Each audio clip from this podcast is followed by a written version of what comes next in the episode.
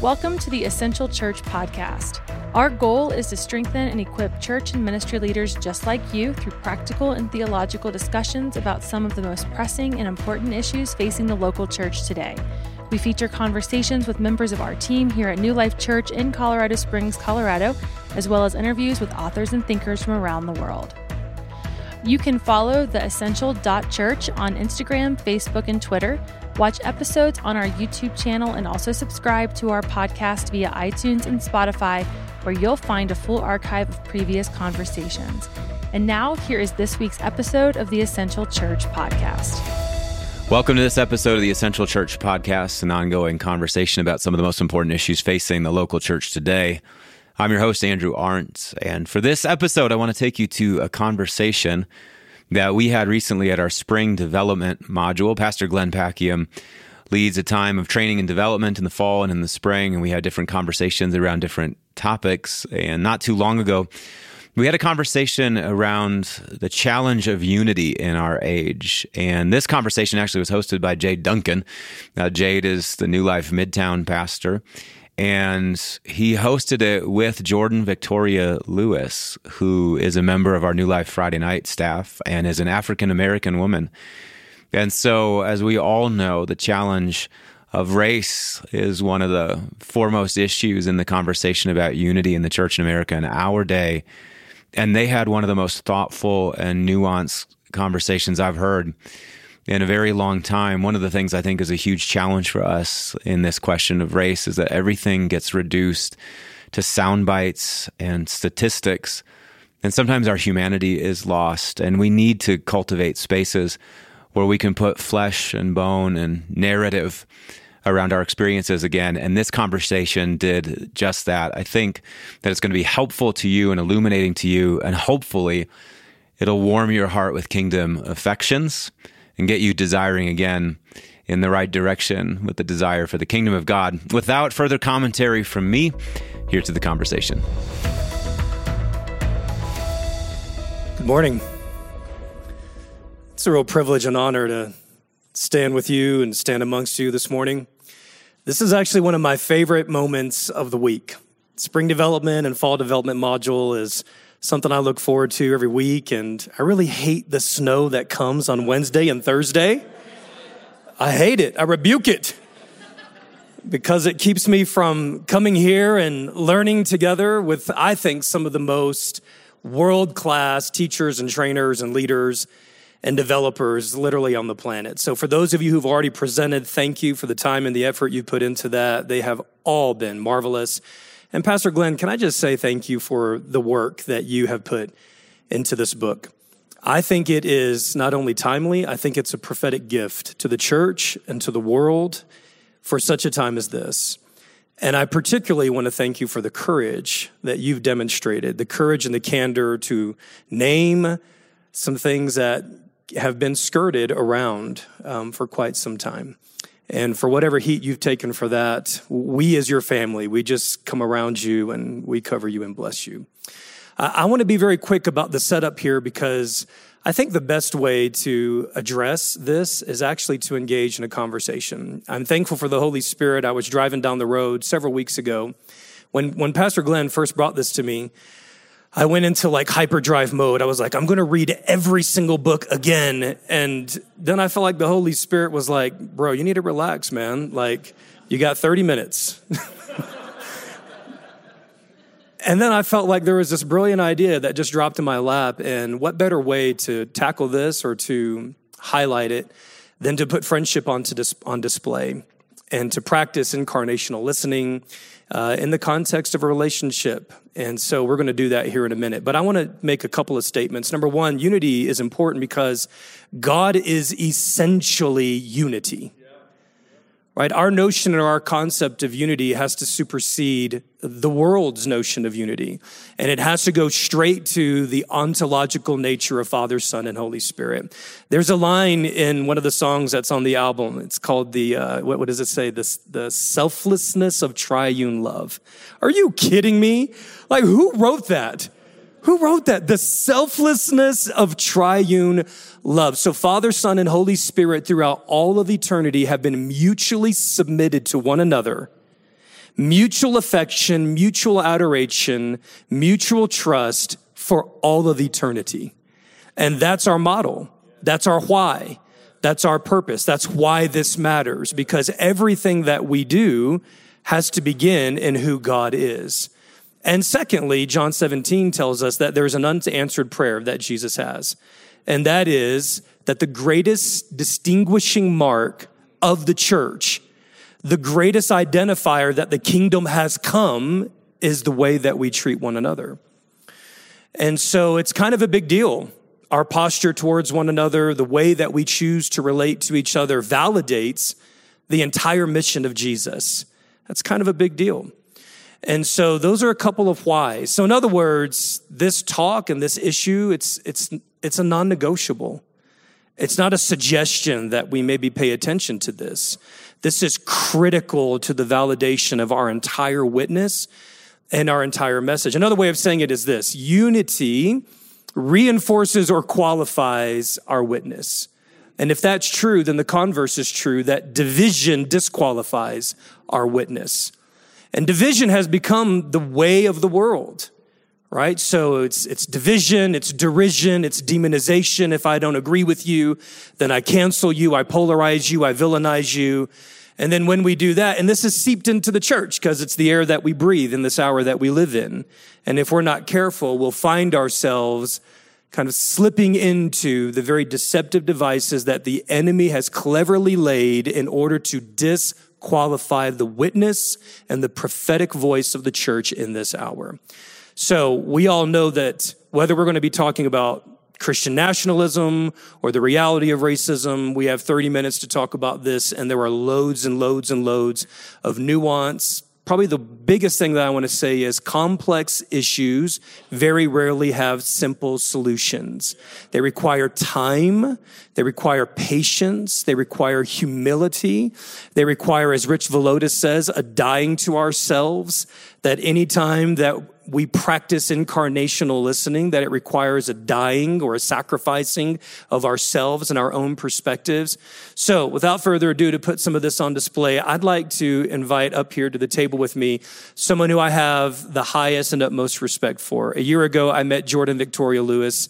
And there are some people that you meet and you just immediately, you just realize that there's a kindredness that's there.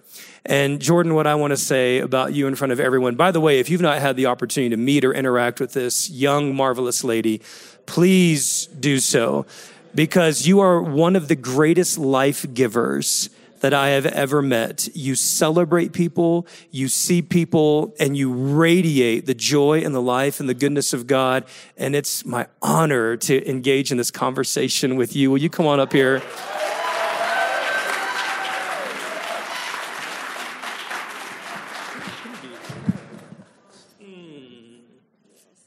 Love that color. It matches my skin tone. Hey, thank you. I can. Uh, I'm about to get my Brene Brown on, oh, y'all. Tell me your story. I know. uh, so, for those who do not know, you you've been a part of the New Life family now for one year. Yeah, so I started on staff here um, May of last year but I've been coming to New Life since the end of 2019. Oh, okay. Yeah. So, yeah. very good. Mm-hmm. Now, in the past couple of weeks that I've gotten to get to know you a little bit better, I have discovered that the message of the kingdom, racial reconciliation and unity, like these are life messages for you. Yeah. It's a passion yeah. of your heart. Tell us your story. Where'd this come from? How did the Lord imprint that upon you? Um, for those of you who don't know, I was born and raised here in the Springs, um, and my parents are both from the East Coast. So for them to come from the East Coast, everyone in my family is black. I mean, cousins, aunts, uncles, anyone who marries in, everybody's black. My parents came from that to here. So it was culture shock for sure.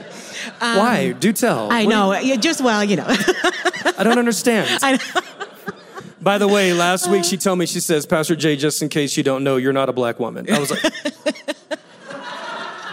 he was offended. oh my gosh. Um, so my dad was in the army, which is what brought uh, my parents out here. Um, and because of the culture here, because um, Colorado Springs, in case you don't realize, it is um, black people are a minority. Um, I can probably count us on one hand. Um, and so it's it was something where my parents had to adjust, and this was 30 years ago. My parents had to adjust and figure out how are we going to take care of our kids and raise them in a place that that may or may not accept them. So it was something that we had to navigate as a family. So for some of you, you may not have had to think about race until you were in your teens or in your 20s or right now. And God bless you for that, you know? Um, but for me, it, it's a conversation that I had to start having when I was like five, six, or seven years old. Like I was a tiny person. Um, but I remember having a conversation for myself with the Lord when I was 15 years old. Now, I can't remember why or what sparked this, but I remember walking from the living room into my room, um, just right down the street off of Stetson Hills. And I opened the door to my bedroom and I said, Hey, that's how I talk to God. Hey, um, why does Satan hate black people? Like, why does he hate black people? I just, I just need to know. And the Lord said to me, it's a spirit of division that is in full operation and it will use in 15 years old i'm like the, the respect the lord had for me he was like i'm just going to shoot straight you know? But um, it's a spirit of division in full operation and it will use anything it can to divide my people and that's part of what's come against black people for centuries you know and ever since then, there have been different conversations, different things um, that I've talked to with the Lord that we'll get into. Um, but that was kind of my my entry point where I'm like, well, what's a spirit of division? And it is ruining my life. Like it is humiliating me. It is it is following me around. It like y'all, I have been called the N word more times than I can count. Just while walking down the street, I have literally had things thrown at me, like just for just for being black. So I, it's something that I I know that this conversation can feel like, why are we talking about this? This is inconvenient. Yeah, welcome. Like th- this isn't something that I ever get to take off. This isn't something that I ever get to not think about. This is something where I told Jayde this. Um, I don't I don't expect um, hatred to be inevitable. Like, I mean, all of you in this room, I've interacted with all of you. I feel nothing but love and care and acceptance for, from all of you. That is not my story with everyone. And it's one of those things where I know I'm 100% safe in this room, but I know that if I go to King Soopers, I'm not exactly sure what's going to happen.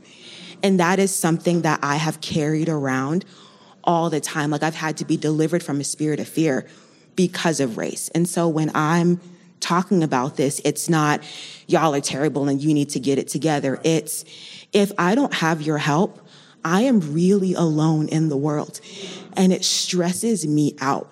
And so having people where I know, okay, like I hope my interaction at King Soopers is safe, but until then, I know I am at least safe at New Life. Like that's a really big deal to me. And that's why when Jayde asked me to have this conversation, I felt really, um, really relieved because I'm like, okay, I, I can talk to my friends about what my experiences are so that way they can at least be aware um, that my life is different from theirs and we can see what happens with that so I won't feel so alone. So you mentioned you asked God that question at 15 years old. So the implication for me is that you had been experiencing some negative activity in those first 15 years of life. Wow. Well, thanks for sharing that. T- tell us if you could. So, when I reached out to Jordan now, probably three or four weeks ago, and I said, Hey, I have this idea, you lit up and you alluded to the fact that there's a calling on your life for this. And I think it's very, very evident. Can you just touch that here for a second before we get nerdy and talk about content? Yeah, for sure. um, it, it's um, like I mentioned, I've had a lot of really difficult things happen to me, shameful and humiliating things.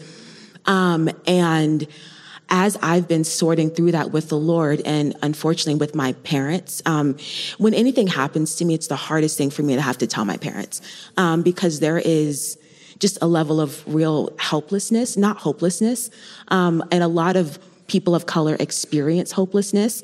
Um, and that's something that maybe we'll talk about. But um, for, for my family, it's just like, well, what are we going to do? Like, we can't go track down that person who called you a gorilla. Like, we can't go you know find the person who threw something at you like it's it's just a very weird kind of a thing um, so when i've sorted through all that with the lord i'm like god what do we what are me and my family going to do like how am i supposed to think about this. Like, should I move somewhere else? Like, where can I be safe? Like, I've had my parents have moments where they almost had some regret. Like, should we have brought y'all here? Like, should we have stayed where we were? You know?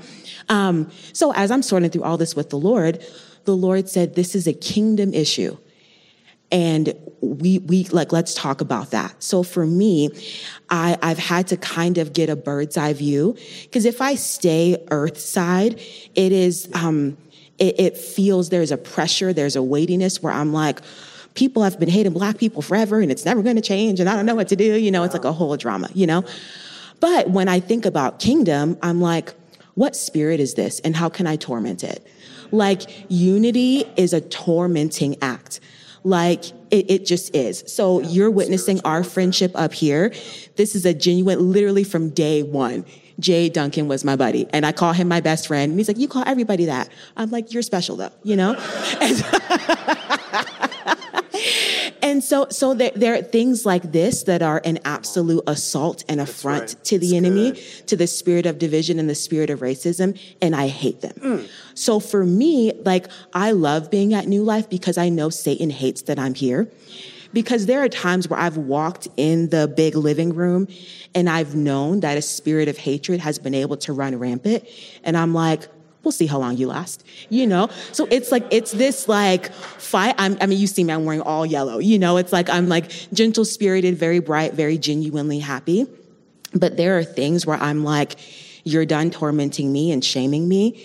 You're done like breaking apart my friends, like from other relationships that they could have.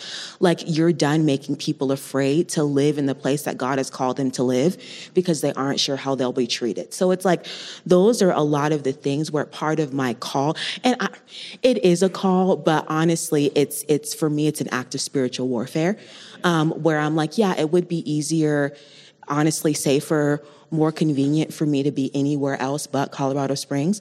Um, but I know that if I leave, that spirit will think it's won and I'm competitive in nothing else besides spiritual things. So I'm like, I'm like, you, you may kick me, but I am not going to quit. Like I am very tenacious in that way. And so that's part of how that call manifests itself. I love it. So good. You're crushing it. All right, let's talk content here for a Great. little bit. We've both read the chapter several times.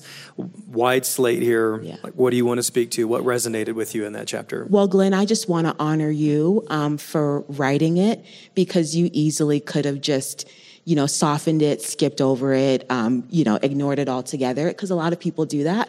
But the fact that you went for it and put it in here, I just have deep respect for you. So thank you for that. Um, one thing that Glenn said, um, and he reiterates in several ways throughout the book, um, is just how radical unity is and how revolutionary it is. And that is a hundred percent true. Um, and so for, for us as a church, and I'm speaking to y'all again, not as, not as like y'all need to get it together and figure it out. I'm speaking to you as my equals. Um, and like we we get to be radical. Like we get to be revolutionary um, in how we approach unity because that's just it's a for for us to pray the lord's prayer and to say your kingdom come and your will be done unity is a non-negotiable period. Like that that is how the kingdom shows itself. That's how the kingdom shows up. Um, and so it's something where i think race can be overwhelming. And Glenn, um, read the chapter, not so you can fight with Glenn, but read the chapter because he really does take something difficult and add clarity to it and put language around it in a really powerful way. Um, but like it, you know, talking about race or talking about nationalism can be a very like, you know, kind of jolting thing. And you're like, where do I start? And what do I do? And Black Lives Matter. And I don't know what else matters. And everybody matters. And I don't know what to, you know, it's like, it's a whole thing, right? Um, but you can you can remember, oh hey, it's the kingdom that I'm going after. And like that is your your entry point to kind of say what does the kingdom look like, you know? And I think Glenn demonstrates that really well. Absolutely. Yeah. There's a statement that that Glenn made. He talked about the way that the early church was so radical and revolutionary is because they believed Jesus was Lord. And that jolted me a little bit. Oh, I believe Jesus is Lord. What do you mean, Glenn? Like, what does that mean? And it just, the more I read it and the more I meditated on it, it made me ask some deeper questions like, do we really believe Jesus is Lord? Like he has exclusive right to ask and demand anything on our lives as individuals and a people. And if so, then what's the implication of that? And it just kept, it kept calling to me that the church was radically revolutionary in its unity because they believed that Jesus was Lord. And if they believed that Jesus was Lord and he was a new king, then he was bringing a new kingdom that looked in a different way. And I just thought, man, we don't really believe that Jesus has exclusive right to ask us whatever he wants to ask us. And what he's asking us is to lay down our opinions and perspectives to pursue something that is bigger than our opinions and our perspectives, right? And to enter into the life and the story and the pain of our brothers and sisters and allow that to become more important than our own data and statistical analysis and all of these kinds of things. And so, if Jesus is Lord, then he has then allegiance to him looks like Jesus, you get to ask me to do anything. And that means that I've got to take the initiative to die to myself so that Christ Church can be unified, so that we can be a witness to the world. And so the, the kingdom perspective here is our only way through this. It is our only, it's our only solution. It's our only option. So Glenn brought out some um, some incredible resources here all throughout the chapter, but one was a book called Divided by Faith. And in Divided by Faith, by the way, the backstory here is a couple of guys got together and they, thousands of surveys in 20, I think it was 2000, 2000, thousands of surveys across the nation, face to face interviews. Um, and actually, they, they did a follow up book 10 years later to find out whether or not they had made any traction on that. And much like the statistics right here, there's not been much traction. But the overarching thesis of Divided by Faith is the crux of the issue. The very heart and the center of the issue is, like Glenn said earlier, is that we have such radically opposing or different views on what racism is. And this is what they say. There's three things right here. Number one, racism is they, they, they interviewed white evangelicals. So this is, these are the three predominant views of white evangelicals. Number one, racism is very simply and solely the result of sinful individuals. It's just an individual issue. There's, there's individuals and they've got prejudice in their heart and we just need to tackle these on all isolated individual basis. Number two, as a result of that or part and parcel to that, racial tension then is caused when certain groups then take isolated incidents of prejudice and then they try to project them onto a wider scale. They try to inflate them and say, oh, these are small issues, but really it's, it's, it's these guys have agendas. And then the third, which is the worst here, is racial tensions are exaggerated at best, or listen to this, fabricated. They're made up at worst. So these are, these are the three discoveries that came as a result of face to face interviews with thousands of people 22 years ago. And Jordan, I just want to ask you, like, what do you think about that? Can yeah, um, as I was reading, I just we could be here for another hour with just that. But um, as I was reading through um, Glenn's book, he made um, there's one sentence he has in here where he's talking about um, how people talk about the black experience versus what people perceive as the black experience if they're not black. Um, and the, how there's like a wide separation. Um, and he has a line in here that I highlighted where he says, This distance is fatal to empathy. And I think my response to all of that is distance is fatal to empathy. Like, I'm not a liar. I wish I was making up the humiliating things that have happened to me. Like, I wish that wasn't true. Like, I wish we didn't have to watch about how Ahmaud was chased down like an animal and killed. Like, I wish we didn't have to see George Floyd have a knee in his neck. Like, I wish we didn't have to hear these stories. Like, it, so it's not, and any black person or any person of color, any person, y'all have been upset about the same things, you know? Um, if someone is, is, um, telling you something, if you're hearing something, like, it, it is a real shame for you to say, oh, that's fabricated or exaggerated. Like, I wish it was. I wish it was, but I live this every day. My friends live this every day. I have a younger brother. I can't tell you how many times I'm worried about him. I have a nephew who's going to be 12 next week. He already has had people say horrible things to him, like, you're a monkey and I'm going to like, I hate your family because your family's black. Like, he's 12 years old, not even, you know? And so, don't don't separate yourself um, because in a lot of ways and this is not neither here nor there um, but y'all can take it off. Like you can um, you know kind of go home and, and not have to think about it. But it's something where for for me and for my family and for other black people who are telling you like don't be distant because then you you turn cold hearted you stop being empathetic and you can say things like oh, that's exaggerated or fabricated. The only reason those people could say that is because they've turned themselves off and shut themselves off from the problem. And there's no, there's no need for you to do that. Y'all are leaders in this room. Please don't do that. Jordan, growing up, and I've shared some of my story with you.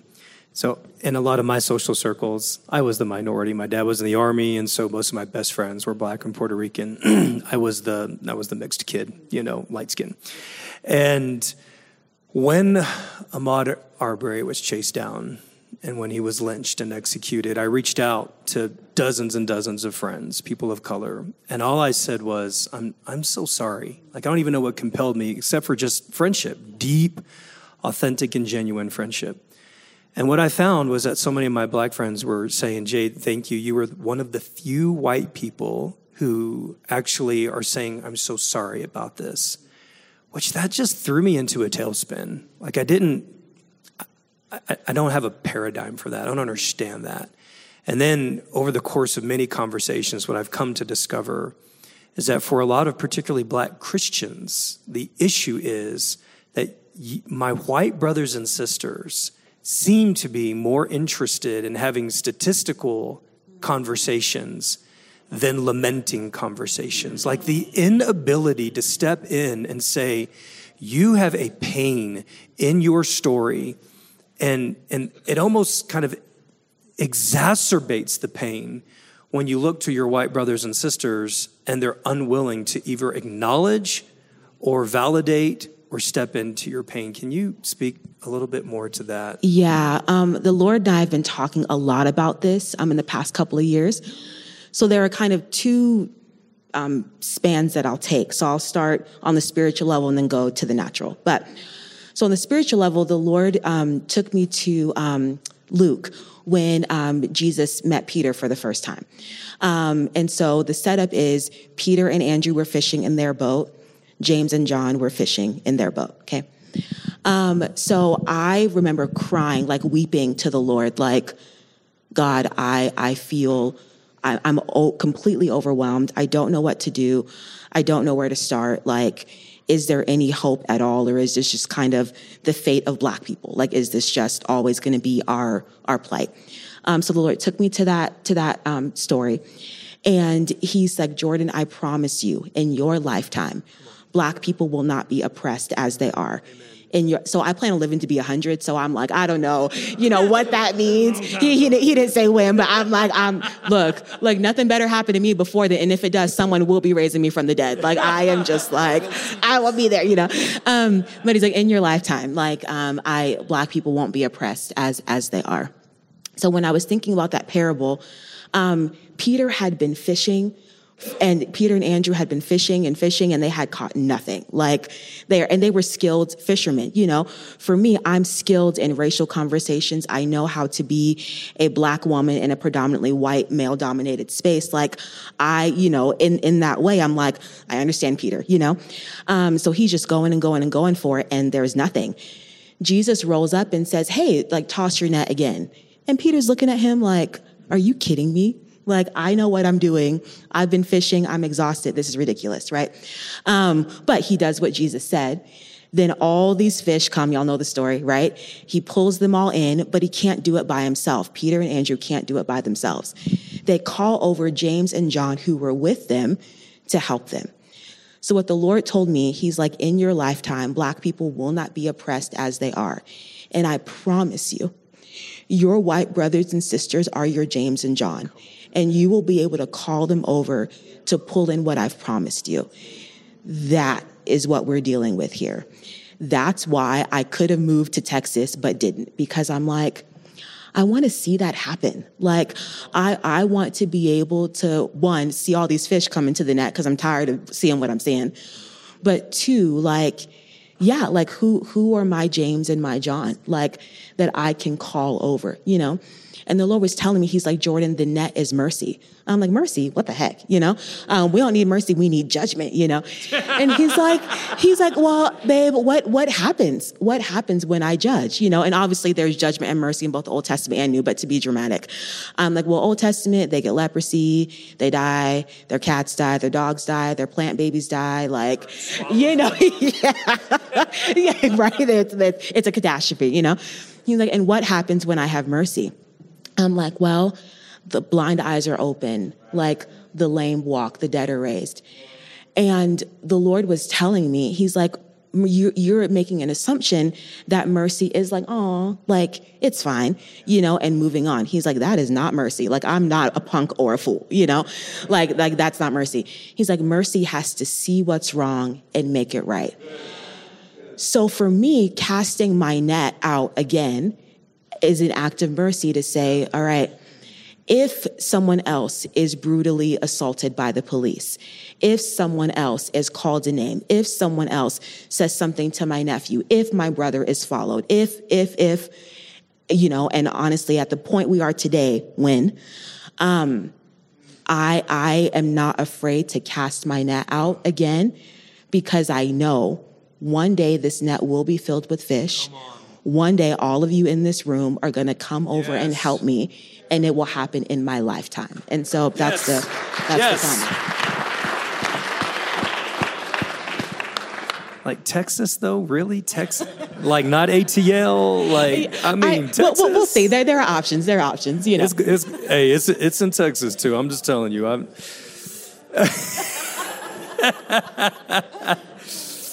So Jordan, do I have do I have permission to go to some painful places? Yeah, yeah. Okay.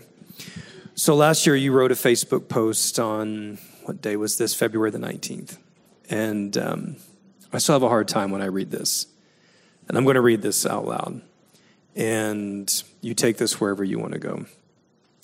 Where I hope it leads us is into greater solidarity and a greater capacity to lament.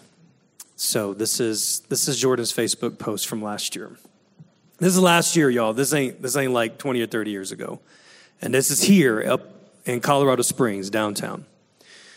In in capital letters, I I hate black people. And I want to shout that out, but I, the way you heard it and the way it's running through your ears is not the way I'm reading it right now. But just if you can hear in a visceral, guttural, I hate black people. These words were shouted into the clear blue sky on February 19th, not even two weeks ago, while I was paying the parking meter in downtown Colorado Springs. I was on my way to meet up with a friend for coffee when these storm cloud words assaulted my quiet, innocent bliss. Much to my relief, the gentleman's repulsion to my dark skin sent him across the street away from me, but his curses were still ringing in my ears. I finished paying my parking meter and kept walking like I always do. Listen to that. Just keep walking. Put your face down, put your face on, and keep walking. I have to. I went into coffee and didn't say a word about the incident to my friend. There's a lot there. I didn't want to relive the moment. I carried the hateful ringing in my ears alone through the art museum while I attempted to breathe and swallow my tensions. I carried the burn scars from hate's flames into church that Friday evening, where I was invited to give my pain to God and be honest with Him. I cried a little, and handed my sorrow and the sorrow of my people. I love that. I handed my sorrow and the sorrow of my people over to the shepherd's skilled and tender hands. I knew I could trust him. I drove away from church, still scarred, but lighter. That was a year ago.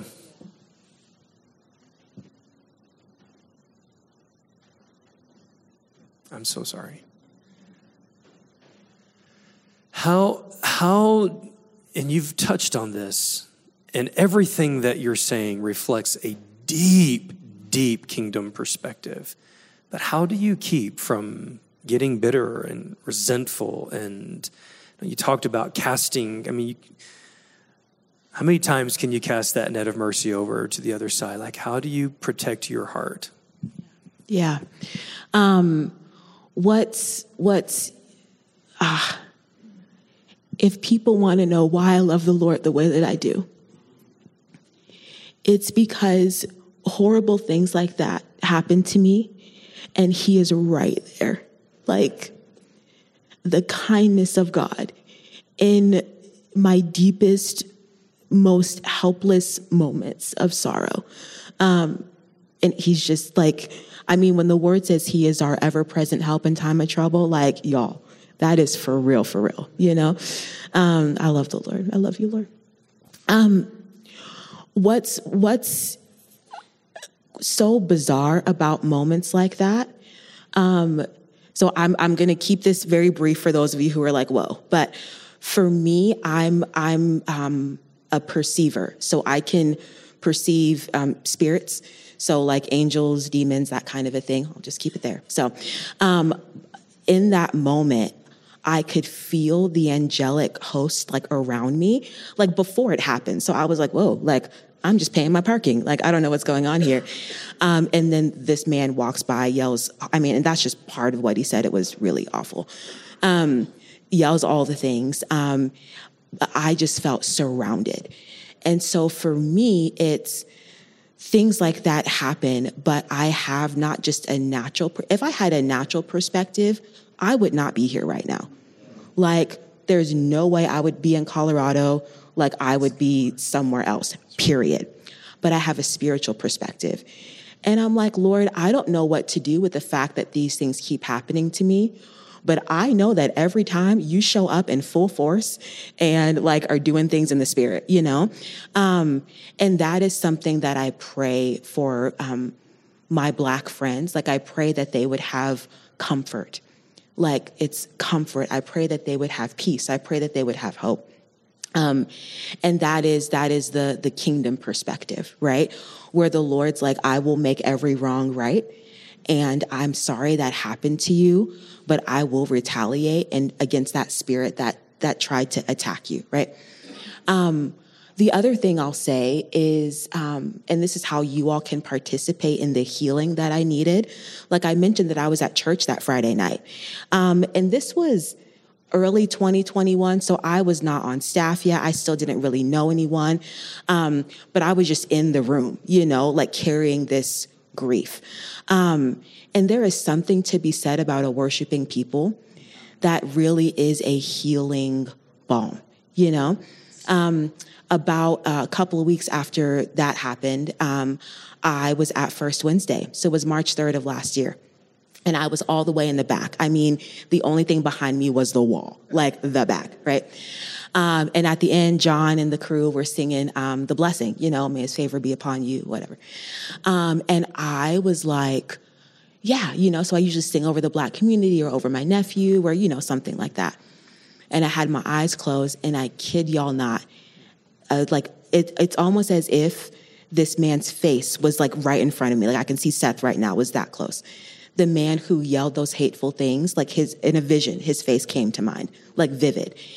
And my eyes shot open and I was like, like startled, really deeply disturbed.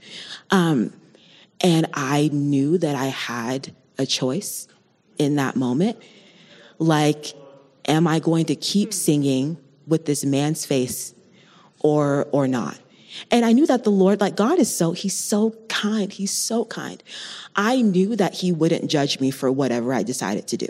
Like he's like, you don't have to sing over him. Like I respect that, you know, or you know, like it's fine, you know.